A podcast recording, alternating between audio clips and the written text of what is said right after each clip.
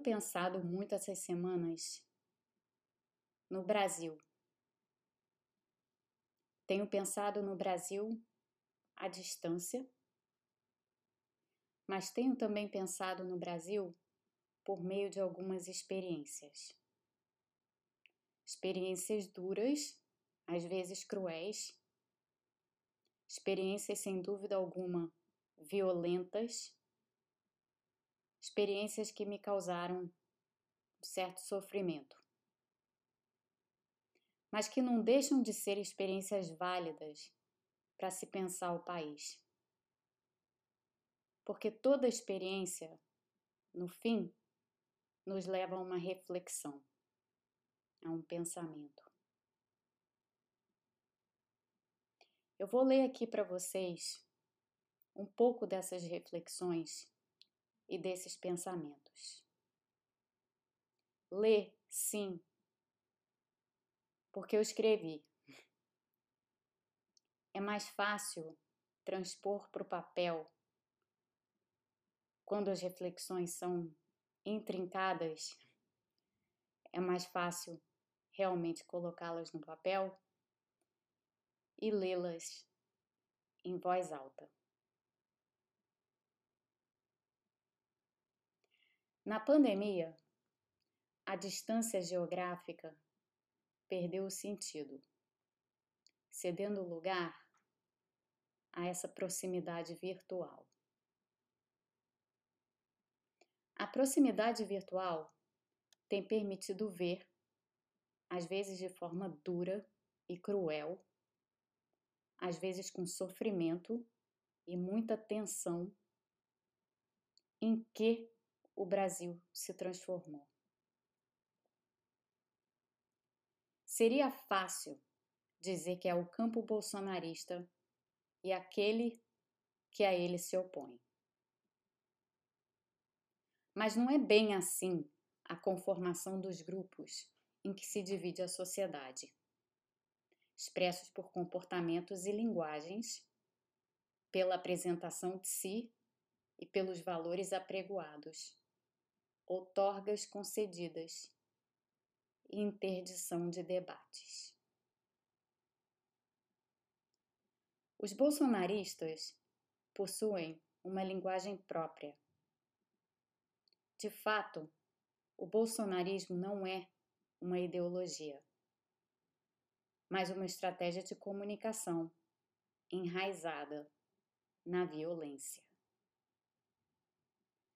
Como todo agrupamento de caráter autoritário, o bolsonarismo é excludente, absolutista.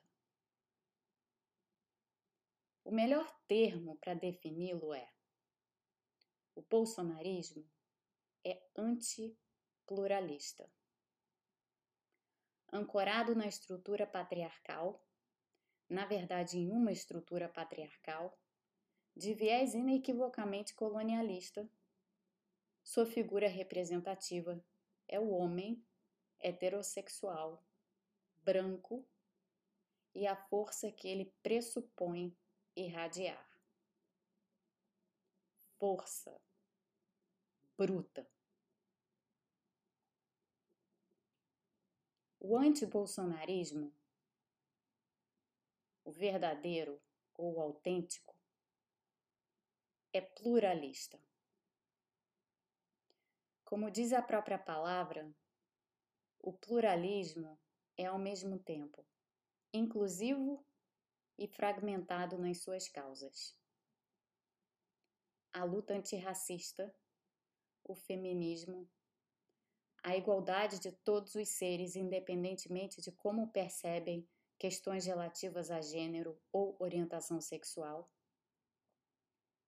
a batalha pela valorização da mulher e, em particular no nosso país, a valorização da vida das mulheres negras e pobres, o rechaço à desigualdade e a uma democracia de cortes, em que negros e pobres são não cidadãos, ou são cidadãos tratados como não cidadãos, ou mesmo cidadãos de segunda classe. O progressismo e o pluralismo percebem com clareza o autoritário no absolutismo. Na operação da lógica absolutista, que instrumentaliza a razão em causa própria e a cerceia. Ser pluralista é deixar-se aberto ao mundo real, aos conflitos trazidos pela abertura ao real, os questionamentos dos pressupostos trazidos pela realidade, de tudo aquilo que parecia firmemente estabelecido. Essa abertura é antagônica ao que é estático, ao que não é fluido e transiente. Esse antagonismo ficou em evidência ainda maior na pandemia. Evento inédito e que, por seu ineditismo, não permite que se permaneça preso a pressupostos, conhecimentos estabelecidos ou ordenações construídas a partir de experiências passadas.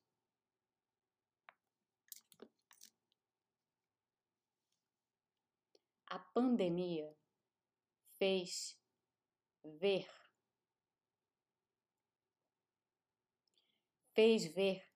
o real tamanho da desigualdade, a inadequação da política econômica, o desconhecimento científico da população, o sofrimento,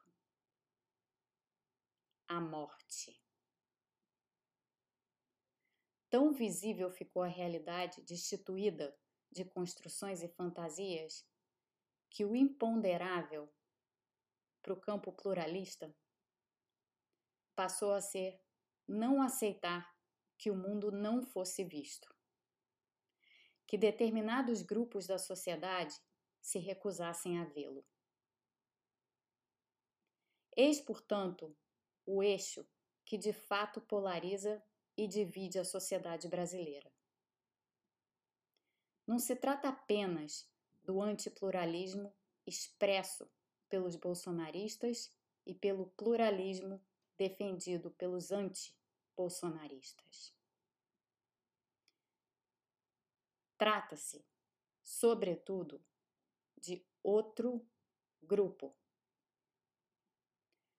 aquele formado por pessoas que se enxergam como anti-bolsonaristas, mas não aceitam a realidade que as cerca, preferindo agarrar-se às construções absolutistas da racionalidade, do conhecimento estabelecido. Não é que essas pessoas não percebam a autenticidade das causas defendidas pelos pluralistas. Muitas vezes, elas até as abraçam, ou dizem abraçá-las.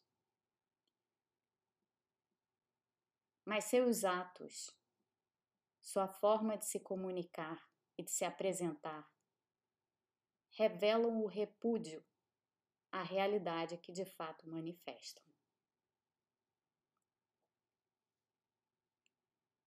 Na economia, mas não só, os anti-bolsonaristas e anti-pluralistas estão completamente expostos.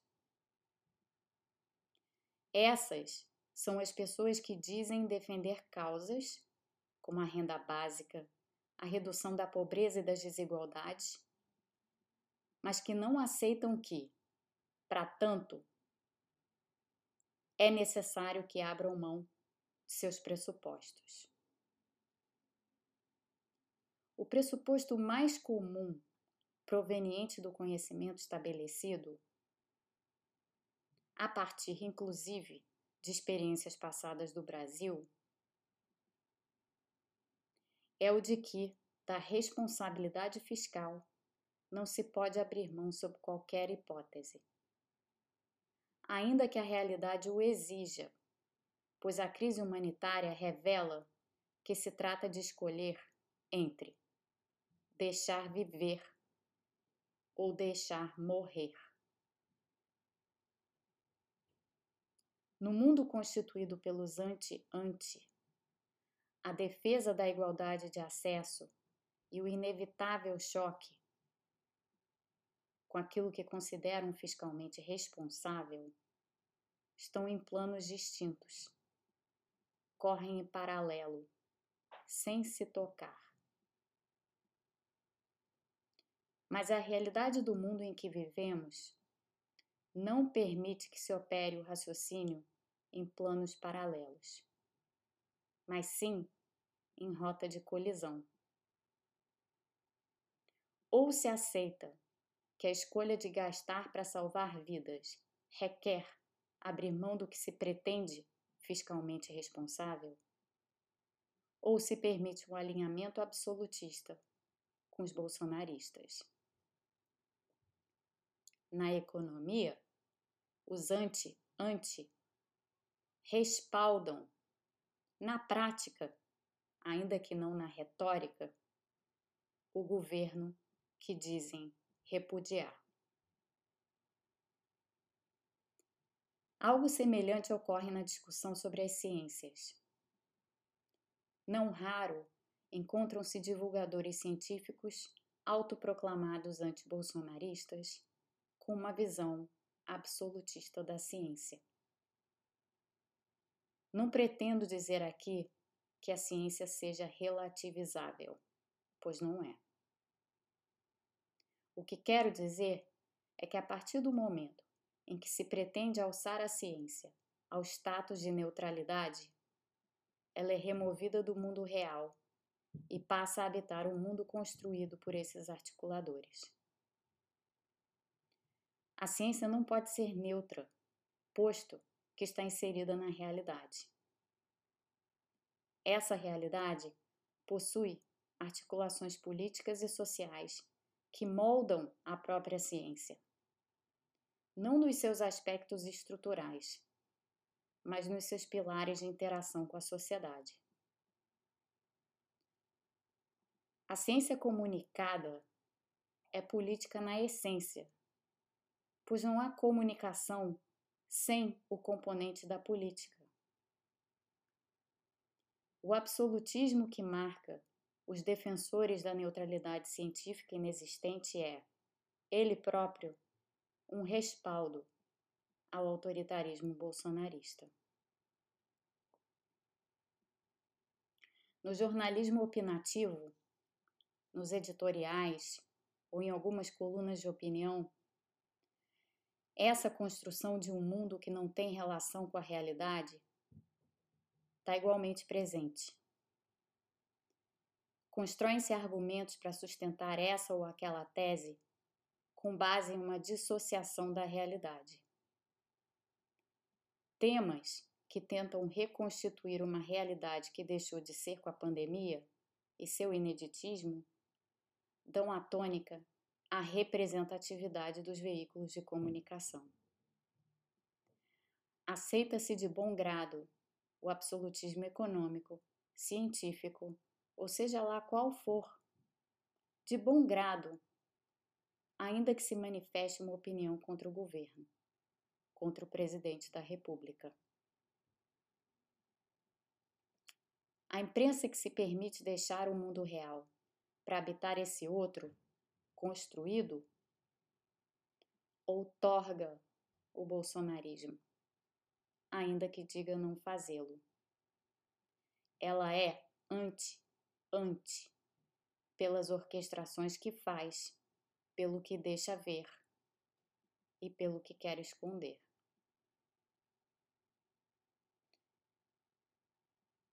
Eis a tragédia do Brasil atual. Atores importantes da sociedade não enxergam em suas construções e atitudes absolutistas pontes para a perpetuação do autoritarismo bolsonarista. Esses grupos preferem atacar de forma insidiosa ou direta aqueles que estão com os pés na realidade, tentando dar conta de refletir sobre um mundo repleto de rupturas que exige novas ideias e o livre pensar, sem corrimões. Esses grupos preferem atacar, de forma insidiosa ou direta, essas pessoas, do que enxergar suas próprias insuficiências e inadequações. Em particular, esses grupos se recusam a abrir mão dos lugares de privilégio que ocupam. De fato, algo novo não tem mesmo a contribuir. Pelo contrário, são facilitadores, enablers, da franca decadência moral que marca um país que se recusa a chorar seus mortos, seus doentes, seus destituídos.